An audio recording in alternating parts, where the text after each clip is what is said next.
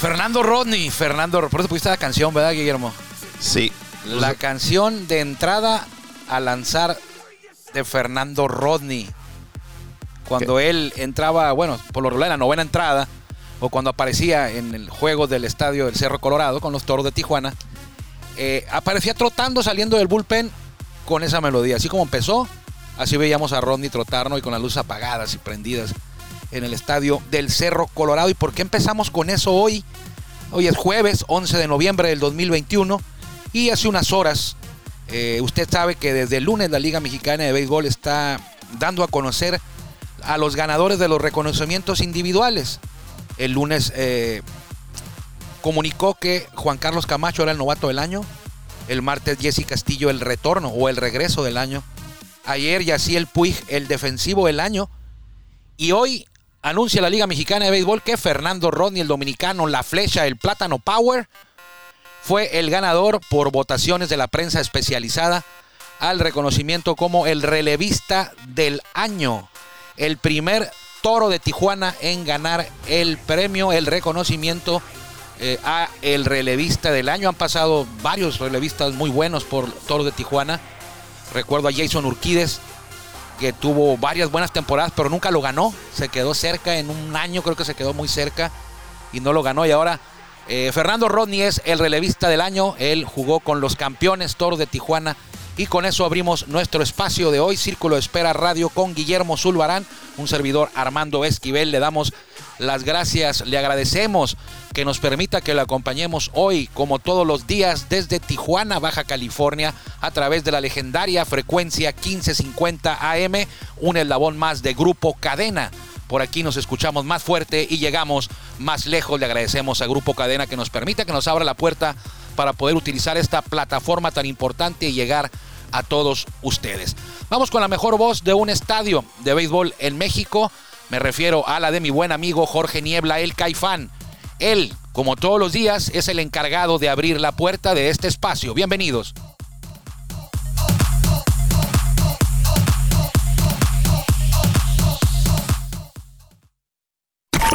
Ya estamos en el círculo de espera. Acompáñanos a tomar turno y hablar de béisbol con un toque relajado. Aquí empieza Círculo de Espera. Muchas gracias al Caifán, pero principalmente, y se lo repito, se lo recalco, eh, gracias a usted por permitirnos que lo acompañemos hoy como todos los días de lunes a viernes, aquí por la legendaria frecuencia 1550. Va saliendo Juan Manuel Martínez, estuvo antes que, que nosotros, el, decano del periodismo de Tijuana, de Baja California.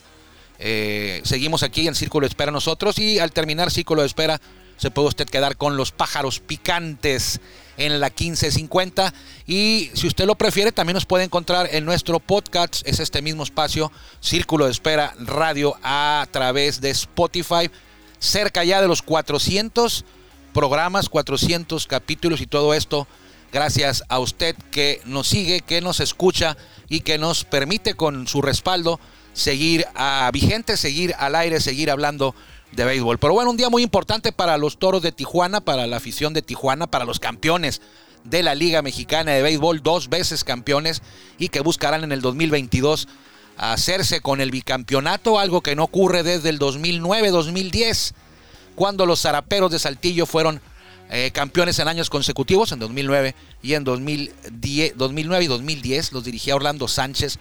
Por ahí andaba Mario Mendoza Jr. de relevista, andaba Rafa Díaz, un gran equipo que tenían eh, ahí en Saltillo eh, para estos dos campeonatos. Los zaraperos habían sido campeones en 1980, pero con un asterisco, porque ese año eh, la Liga Mexicana tenía 20 equipos y surgió eh, la huelga de la, de la NAVE, Asociación Nacional de Beisbolistas, y la temporada pues tuvo que frenarse, tuvo que detenerse, y por ahí iban apenas un mes y medio, dos de actividad, y como de los 20 equipos al final quedaron como unos 6, 7, 8 por ahí, pues la liga se frenó, ahí terminó y se le dio el título a los zaraperos porque estaban en el primer lugar, nada más por eso, entonces siempre quedó marcado ahí con un asterisco.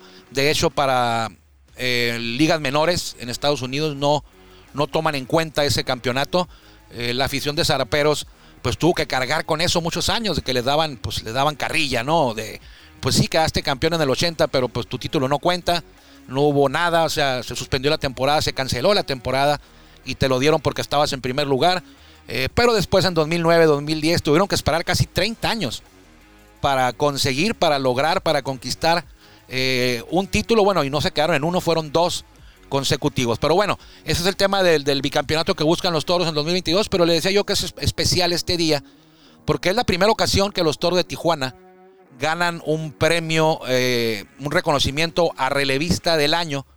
Y fue con Fernando Rodney, la flecha, así le dicen, él ganó el reconocimiento por, la por su rendimiento en la temporada 2021, donde fue líder, perdón, de salvamentos, tuvo récord de 3-0, efectividad de 1.80, eh, el whip en 1.00, 40 ponches, fue líder de ponches entre los cerradores, participó en 28 juegos, 30 entradas de labor, eh, dándose el lujo eh, de utilizar su poderosa recta y su mortal cambio de velocidad, todos los rescates. Esto es importante porque en otros equipos no ocurrió así. En Toros, eh, todos los salvamentos que registró Toros fueron de Fernando Rodney. Es decir, Toros tuvo en toda la temporada 16 salvamentos y los 16 fueron de Rodney. Por ejemplo, Roberto Osuna tuvo 12 con los Diablos, pero no todos los rescates de Diablos fueron de Osuna. Hubo otros pitches que también registraron rescates. ¿Qué opinas de todo esto, Guillermo, que te estás durmiendo? No, bienvenidos a Círculo de Espera, señores. Ya van siete minutos y aquí está Guillermo Zulbarán. Guillermo Zulbarán. apenas es mi como quinta palabra. Que, que estás muy emocionado porque eh, lograste más o menos a, acercarte mucho a Rodney, ¿no? Fue como algo de, de, aunque era medio serio, pero buena onda, ¿no? En, en un principio cuando él llegó aquí a los entrenamientos, pues todos sabíamos de su nombre, de quién, uh -huh. pues del jugador que de la trayectoria que tuvo en grandes ligas. Y decíamos, bueno, hay que... Sabemos que las, los, los, jugadores que vienen con ese nombre hay que no tratarlos especial, pero saberles llegar. Uh -huh. Entonces, cuando en un principio sí era como que, hola, buenas tardes, señor Fernando, este, somos de prensa, soy el encargado aquí de video. Y, o sea, muy respetuosamente y hablándole de, de usted. Pues si tiene y, 44 años, tú tienes 20. No, yo tengo 30. Ah, bueno. Pero ya eh, desde el primer momento fue como, coño, no, este, ustedes son mis, son mis panas y usted, yo trabajo aquí, ustedes uh -huh. trátenme normal. Y pasó el tiempo, fue como que hasta bromeando, uh -huh. porque pues cuando íbamos ahí a, a, hacerles entrevistas o que favores de conocidos que querían firmarles tarjetitas, nos quería cobrar. De broma. De broma. Pero no, es, eh, me acuerdo mucho de, de los últimos juegos que me dijo, le fue a firmar una, una, pelota para mí y le dije, oye, ¿me puedes firmar a mi pelota? Es que es para mí. Me dice, tú pídeme lo que quieras, tú eres mi hermano. Y dije, ah, bueno, sí. me, me, gané su confianza, que no es tan fácil, pero muy gran persona, muy buena persona y un mejor lanzador. Así es, dominicano. Eh, que decías pana, él no decía pana, no seas mentiroso, ¿eh? Pana dice, pana no, dicen los venezolanos. Dijo, no, es que dijo coño. Ah, bueno, no, pero tú dijiste pimpana. Eso pues, es de, pues de venezolano. Ah, te dijo mi pana. Sí. Bueno, superó Rodney en las. Estuvo parejo, ¿eh? ¿eh? Es cierto, Rodney te tuvo 16 rescates, pero la competencia que tuvo eh, en este 2021 estuvo pareja con Henry Mejía, que también jugó Grandes Ligas eh, de Algodoneros Unión Laguna. Fernando Cruz, el cerrador de Mariachis de Guadalajara, se quedó con 14 rescates, igual que Henry Mejía. Roberto Zuna de Diablos Rojos y Fernando Salas de Olmecas también estaban ahí entre los votados. Ellos se quedaron con 12 votados, me refiero a que votaron por ellos. Eh, se quedaron con 12 rescates y al final eh, Rodney se lleva merecidamente, creo yo, eh, porque ¿qué es lo que calificas cuando vas a calificar al manager del año? Al, ¿cuántos, tú, tú, ¿Cuántos ganados tuvo el equipo? En el caso de los cerradores, lo primero que te revisas tú cuando vas a votar por algún cerrador a elegir a un cerrador, lo primero que te fijas, en un relevista, perdón, es en los salvamentos. Es lo primerito. No sé si malamente o, o, o de manera correcta, pero te va sobre los salvamentos. ¿Estas votaciones fueron terminando ya la temporada? Sí. Ok, sí. no porque- cuenta lo de playoff. Sí, porque muchos muchos comentan como que sí, pues a lo mejor eh, toman en cuenta a lo mejor lo que fue en playoff, pero sabemos que eh, se toma en cuenta lo que es una temporada regular. Fíjate que a mí me tocó votar y las votaciones fueron ya que terminó la serie del Rey. Pero te especificaban que, que- que el ganador iba a ser eh, en temporada regular, el rendimiento de temporada regular. No se toma en cuenta el Ya tema ya de en- playoff. en playoff. Porque en playoff, Fernando Rodney eh, mostró su mejor eh, versión. O sea, lo, lo mejor de Rodney en temporada regular fue excepcional. Pero en, en playoff todavía fue mucho mejor porque en los puros play, fíjate, en temporada regular tuvo 16 salvamentos. En los playoffs, nada más en los playoffs tuvo 9. Y la efectividad de 0.44 en 17 juegos, 20 entradas y ponchó a 29. O sea, fue muy, muy bueno en, en temporada regular, pero en playoff fue excepcional. 0.44 de efectividad, 9 salvamentos en los puros playoffs. Y en temporada, repito, tuvo 16. O sea, en el playoff estuvo imbateable, intratable. Eh, todavía en la serie del Rey eh, tuvo un rescate nada más en la serie del Rey. Pero acuérdate, aquel duelo que tiró en, en- en En Yu- Yucatán, de Yucatán. tres entradas que trabajó. Y aquí, ¿para qué trajeron a Rodney? Pues para que salvara el último juego de la final. Y así ocurrió. Rodney se subió a la loma en el séptimo juego de la serie del Rey con ventaja de 3-0 y cerró la puerta. Sacó el salvamento en tres hombres, tres out, ponchando a Art Charles para luego 27 y darle el campeonato a los toros. O sea que para eso se habían traído a Rodney. Desde que llegó Rodney yo decía, bueno, aquí está el tipo que se va a subir en el séptimo juego de la serie del Rey y va a sacar el último out. Y así fue. O sea, yo recuerdo en la pretemporada que dije, mira, eh, me lo imaginé en ese momento sacando el último out de la serie del Rey. Y así fue. Nunca me imaginé que iba a ser luego de una remontada de 0-3, ¿no? Sí. de los Toros de Tijuana. Entonces, merecido. Rodney jugó, ah, para que te lo aprendas, Guillermo, 17 temporadas en Liga Mexicana de Béisbol. Estuvo con 11 equipos, debutó con los Tigres, con ellos jugó más. Creo que jugó 6 o 7 campañas con los Tigres. Y después sí lo vimos en Tampa Bay, lo vimos en Oakland, lo vimos en los Padres de San Diego. Eh, Oliver, No, no, no, ¿de no, no. estamos hablando? Fernando Rodney. Fernando. 17 temporadas con 11 equipos. Ah, es que dijiste Liga Mexicana, fue en Ah, Grande de Liga, Grandes Ligas, Grandes Grandes Ligas, Ligas. Grandes Ligas. Y debutó con los Tigres. Y me acuerdo que jugó como seis o siete campañas y después, le digo, vimos en Nacionales, fue campeón hace poquito, el 19, Sí. eh, con Arizona, con Tampa Bay, con Oakland, con, eh, ¿quién más estuvo? Con los Padres. Entonces fue exitosa su carrera, creo que anduvo por los 330 rescates en su carrera. Eh, 44 años, lo vimos aquí en Tijuana, la recta todavía le camina. En algunas ocasiones 97, 98, a veces no andaba tan duro, 95, 94, pero había días que era, era- era- la verdad era algo... Eh, verlo, verlo, sí. verlo era impresionante por la calidad que todavía tiene. Sabemos que sí, la Liga Mexicana a lo mejor es, bueno, no a lo mejor, es, son, es un nivel menor, Inferior. a lo, inferior Sí. a lo que es de grandes ligas. Claro. Pero sabemos que aquí todavía hay buenos jugadores y, y los que han tenido una carrera aquí no es porque no, no, han, no son buenos jugadores para grandes ligas, sino que a lo mejor por suerte no les ha dado la suerte y la, la calidad que también hay mexicanos o los Sí, extranjeros pues. que hay aquí en, en la Liga Mexicana de Béisbol es muy buena la- la- el, el juego. Y ver el, el brazo y De los, la- Rodney. los lanzamientos de Rodney era impresionante. Exacto, no, está- no, no estaba- no era justo. A veces No. que nos salía Rodney bien, descansado y bien, ver, ver a Rodney no era justo para los rivales, eran 97 millas.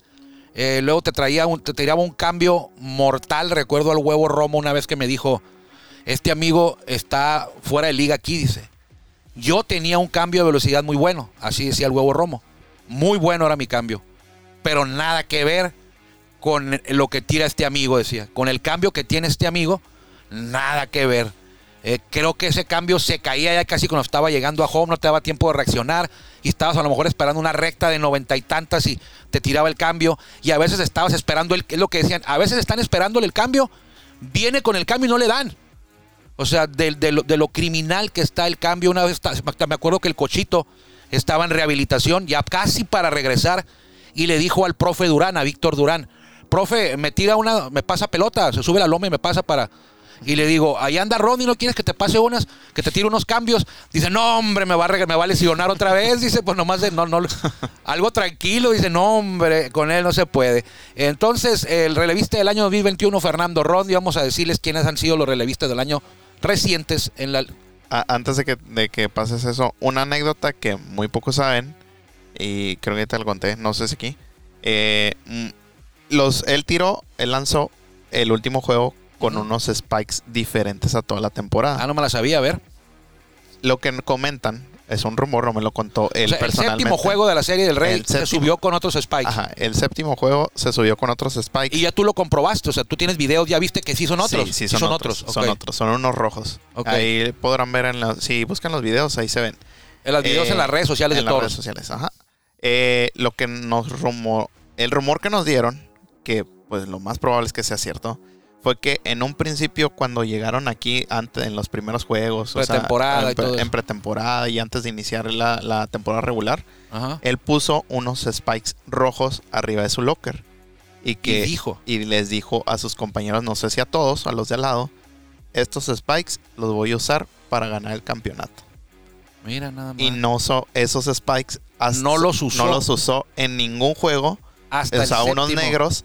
Y el, el el ju- séptimo juego sa- salió con unos rojos y varios que a lo mejor son más detallistas decían, dijeron, "Por- trae otros, trae otros spikes. Ya posteriormente no, supimos de ese rumor o de esa anécdota o historia y fue como, wow. Él sabía que a lo mejor, bueno, no sé si sabía, pero tenía como la, La confianza, la fe, confianza, el la fe del- el- de todo el equipo y pues casualmente, No, no fue, no fue casualmente, ¿eh? o bueno, no fue obra de la casualidad del campeonato. bueno, ese regreso histórico No, está no, tampoco fue la casualidad, Para, pero- para los libros y sumarle esa, esa anécdota o esa historia está como de, de Sí, son de las película. historias que a veces eh, que nadie sabe y ahí quedan y que a veces nada más los jugadores o quienes estamos, estamos eh, cerca de ellos nos logramos a veces enterar cuando platicas con ellos. ¿no? Eh, ¿Quién te la, te la dijeron algunos jugadores? Me la contó Carrillo, Jorge Carrillo. Jorge, Jorge Carrillo y no me acuerdo si Oliver Pérez o un lanzador me la habrá contado. Ok, pero entonces, pero lo que ya confirmaste tú es que sí lanzó con Sí, unos sí, negros lanzó. todo el año todo el año lanzó y con todos los negros. playoffs, nada más ese juego. Nada más ese Sale juego. con unos spikes Los rojos. Y fue el día del campeonato que él había predicho. Sí. Y yo ya lo he comentado aquí, me acuerdo en Monterrey en la pretemporada, que yo lo vi en una ocasión salir del bullpen en un juego amistoso de pretemporada ahí en el mes que estuvieron en Monterrey. Bueno. Y cuando lo vi corriendo del bullpen a Fernando Ronnie dije, así va a entrar este amigo en el último juego de los toros. Yo nunca pensé que en un séptimo, ¿no? En el último juego de los toros para el campeonato, así va a entrar corriendo. Y cuando ocurrió aquí, en Tijuana, el 15 de septiembre, que lo veo corriendo, con las luces prendiéndose y apagando, lo pueden ver ustedes en los videos, de, están pegados hoy, posteados ahí en, la, en el Facebook de Toros, el video de ese, de ese momento cuando llega y el estadio apagado, con los celulares prendidos. Y cuando lo vi, así se me, se me enchinó la piel, dije, yo vi, yo vi esto hace tres meses. O sea, yo, yo, yo hace tres meses dije, esto va a pasar y, y pasó. Y Sí, llegó Fernando. Impresionante ver la, la forma tan, tan relajada que camina Sí. de bullpen a la lomita Sí, y verlo con esos brazos. Y además, súmale lo- la nueva iluminación que, que tiene Así el es. estadio. Y es, es- esa imagen, vamos, vamos a ver si, la, si ya está en redes sociales a lo mejor. yo creo que ya. Este, para... Es... Sí, sí, sí se te enchina la piel. Sí, sí, sí. Sí. ¿Quiénes han ganado el relevista del año de manera reciente o recientemente en la Liga Mexicana de Béisbol? Bueno, el 2020 no hubo temporada, pero el 2019 el galardonado fue Carlos Bustamante, un gran cerrador mexicano, acereros del norte. En el 2018, el por todos conocido Wirfin Obispo de Sultanes de Monterrey. En el 17 lo había ganado Chad Godán de Acereros. En el 16 Arsenio León también de Acereros. En el 2014 Tiago da Silva de los Delfines de Ciudad del Carmen que luego se moverían en el 2017 a Durango y se convertirían en lo que ahora son los generales de Durango. En el 2013 Luis Vizcaíno de los Leones de Yucatán. 2012 Jailén Peguero de los Rojos del Águila de Veracruz, que ahora este equipo es Tecolotes de los dos Laredos. El que está en Veracruz es el Águila nada más. El anterior se llamaba Rojos del Águila, se movieron, se mudaron a la, a la zona fronteriza de Laredo y Nuevo Laredo y ahora juegan como Tecolotes. Eh, y en el 2011 eh, Sandy Nin de los Tigres de Quintana Roo, Estos son los 10 más recientes, bueno, incluyendo ya 9, incluyendo ya a Wirfin Obispo. 1, 2, 3, 4, 5, 6, 7, sí, los 10 más recientes. Ya con Obispo son los 10 eh, galardonados como relevistas del año. ¿Qué le queda anunciar a la Liga Mexicana de Béisbol? Creo que mañana van a anunciar al manejador eh, del año. Creo que va a ser mañana, el viernes. No creo que el sábado y el domingo anuncien. Y van a dejar para el lunes el pitcher del año, creo yo. Y para el martes el jugador más valioso. ¿Qué otro toro puede ganar? Eh, Leandro Castro pudiera ganar el más valioso porque fue líder de carreras producidas. En pitcher del año creo que va a estar entre Masaru Nakamura y Luis Escobar de Olmecas. Yo voté por Luis Escobar. Eh, no- más, más Sí. Nakamura. Mac- Nakamura, bueno. Eh, yo también creo que va a ser él. Yo voté por Escobar. Eh, y el manager del año va a estar peleado, Guillermo. Está Benjamín Yo creo Gil. que están entre dos nomás. Benjamín Gil, Pedro Merel, Luis Carlos Rivera. Y Omar Rojas no lo mete. No, Omar Rojas llegó muy es tarde, que ¿no? sí llegó. Fue el manager campeón, pero llegó muy tarde. Sí, no. Entonces, eh, ayer yo más o menos me la solí, como decimos por ahí, porque recibí una llamada de la Liga Mexicana, del, del- del- del jefe de prensa de la Liga Mexicana, para entrevistarme por eh, Fernando Rodney. Y me dijo, este, eh, te quiero hacer unas preguntas para una nota de- de- del relevista del año, mañana se va a anunciar. Y me preguntó por Fernando Rodney, que, que el impacto que ha tenido en la, en la ciudad. Creo yo que lo que comenté yo ayer va a aparecer en algún boletín de la liga o en alguna nota de audio. Eh, pero también me preguntó por Omar Rojas. Y también me preguntó por Leandro Castro. O sea, no me preguntó por ningún pitcher para lo del pitcher del año, pero me preguntó por Leandro Castro para el, para el más valioso y me preguntó por Omar Rojas. Entonces, eh, hay probabilidad ahí, ah, se abre la puerta para Omar Rojas entonces. Puede ser. Pero va a ser Benjamín Gil, Pedro Meré, Luis Carlos Rivera y Omar Rojas. Yo voté por Luis Carlos Rivera. Yo no es que no haya querido votar por toros yo, pero al ser periodista acreditado en la plaza de Tijuana, no me está permitido votar por nadie de Tijuana. Así como a los periodistas de Ciudad de México no les está permitido votar Por de ningún jugador de Diablos. Aquí a nosotros en Tijuana, a quienes votaron, de hecho votó eh, Anuar Yeme de Béisbol Sin Fronteras, votó eh, Edgar Acevedo de TV Azteca y votó Rafael González del semanario Z. Son los que votaron, todos ellos, y aparte, incluyéndome a mí, no podíamos votar. Yo no voté por Fernando Ronnie, no podía votar por Fernando Ronnie, yo voté por Fernando Salas. Eh, el manager del año voté por Pedro Meré, no podía votar por Omar Rojas. Y en el más valioso, creo que no me acuerdo por quién voté ahí, fíjate, se me olvida, pero no ¿Qui- fue ¿Quiénes por son los que están en la terna? Leandro Castro. Déjame revisarla. Ok, ok. Ahorita la Mañana- reviso y te digo. ¿Quién es? Mañana te digo. O mañana. ¿Ya Bueno, se va a acabar? ¿No quieres dar los resultados de la Liga Mexicana del pues dar- Pacífico? daremos rápidamente. Bueno, mencionar que ayer fue el juego de despedida de ah, es Walter cierto, Silva. es cierto. Este, no habíamos creo- dicho que era, no. habíamos dicho, yo dije que era el viernes, que era hoy. Ajá, pero no, pero fue, no, ayer, fue ayer, fue ayer. me equivoqué. Eh, no creo que nos escuche, pero sabemos que le, le mandamos nuestro aura de, de amor para, para que sepa que, que, no, que, lo, que lo vamos a extrañar ver en, en la Liga Mexicana del Pacífico. Y pues resultó, creo que ganó el juego. A ver. Eh, no, él tiró una entrada un tercio nada más. Abrió el juego Ah, sí, cierto. y una entrada un tercio lo, lo retiran del, del juego para que en media entrada, o sea, Sí, saca un out la en la segunda y, lo- y ahí sale pues para que la gente lo, o sea, para que saliera durante el juego. Sí, sí, en que- juego, no, no acabando una entrada y que ya no apareciera. Sí. El manager Eddie Díaz fue a la loma y le, di- y le dijo gracias, trajo un relevo y ahí se tomó como unos 10 minutos, yo creo, más, entre re- reconocimientos. Le retiraron el número, el 39. O sea, Walter Silva es un histórico en la pelota mexicana del invierno, campeón varias veces con Venados, campeón de la Serie del Caribe, jugó grandes ligas con los padres una temporada y en el verano eh, pasó mucho tiempo con Sultanes, lanzó un juego sin hit ni carrera y jugó con Toros de Tijuana, con Vaqueros Laguna, en aquel tiempo se llamaban Vaqueros, Generales de Durango. ¿Y qué? A ver si tenemos mañana. A ver, es- él- él- a él no le gustan mucho las entrevistas. No, y me consta. Sí, Pero- pero, si- a, a él le gustan las entrevistas cuando lo agarras así, personal, sí, que sí. te lo encuentras, hey, Walter, ahí sí, pero por teléfono, platica conmigo todo lo que quieras en, en Messenger, en WhatsApp, pero cuando le dices una entrevista, se hace- te, te pone el visto.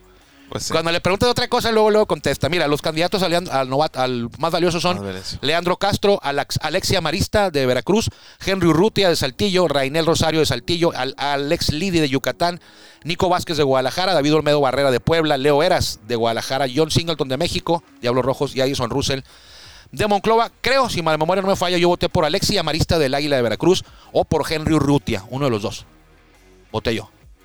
La verdad no me acuerdo de algún... Sí, pero como de es tu amigo, va- ama- vas a votar los por de la- Urrutia. de la zona sur, no, pues ca- como casi no nos enfrentamos, no recuerdo algunos eh, que hayan sobresalido, pero me acuerdo que Rainel Rosario y Henry Rutia la estaban rompiendo con pero Ujú. Saltillo, más allá de los resultados. Ok. Y pues yo creo que va a estar entre ellos dos y sí, Leandro Castro. Bueno, la estaban rompiendo desde fútbol, ¿eh? Bueno, eh, eh, es que aquí hay que hacerle de todo. Bueno, vámonos, Guillermo. Nos vamos, este, le dejaremos pendientes los resultados del Pacífico. Bueno, y si usted quiere ser parte de las Toritas y los Toritos, los grupos de animación, mañana es el casting en el estadio del Cerro Colorado, la Casa de los Toros. El casting, la audición para formar parte, para integrar el grupo de animación Toritas a las 10 de la mañana y Toritos a las 2 A las dos. de la tarde. Vamos a tener Facebook Live a las 10 de la mañana. Facebook Live para que lo vea por ahí, si no puede darse la vuelta. Guillermo Zulbarán, Armando Esquivel, nos despedimos. Le agradecemos que nos haya permitido que lo acompañáramos hoy, como todos los días. Quédese con los pájaros picantes aquí en la 1550. Y si Dios quiere, y si usted también así lo decide, nos encontraremos por aquí mañana, mañana ya viernes. Que le vaya bien. Gracias por acompañarnos en el Círculo de Espera. Nos escuchamos próximamente. Círculo de Espera.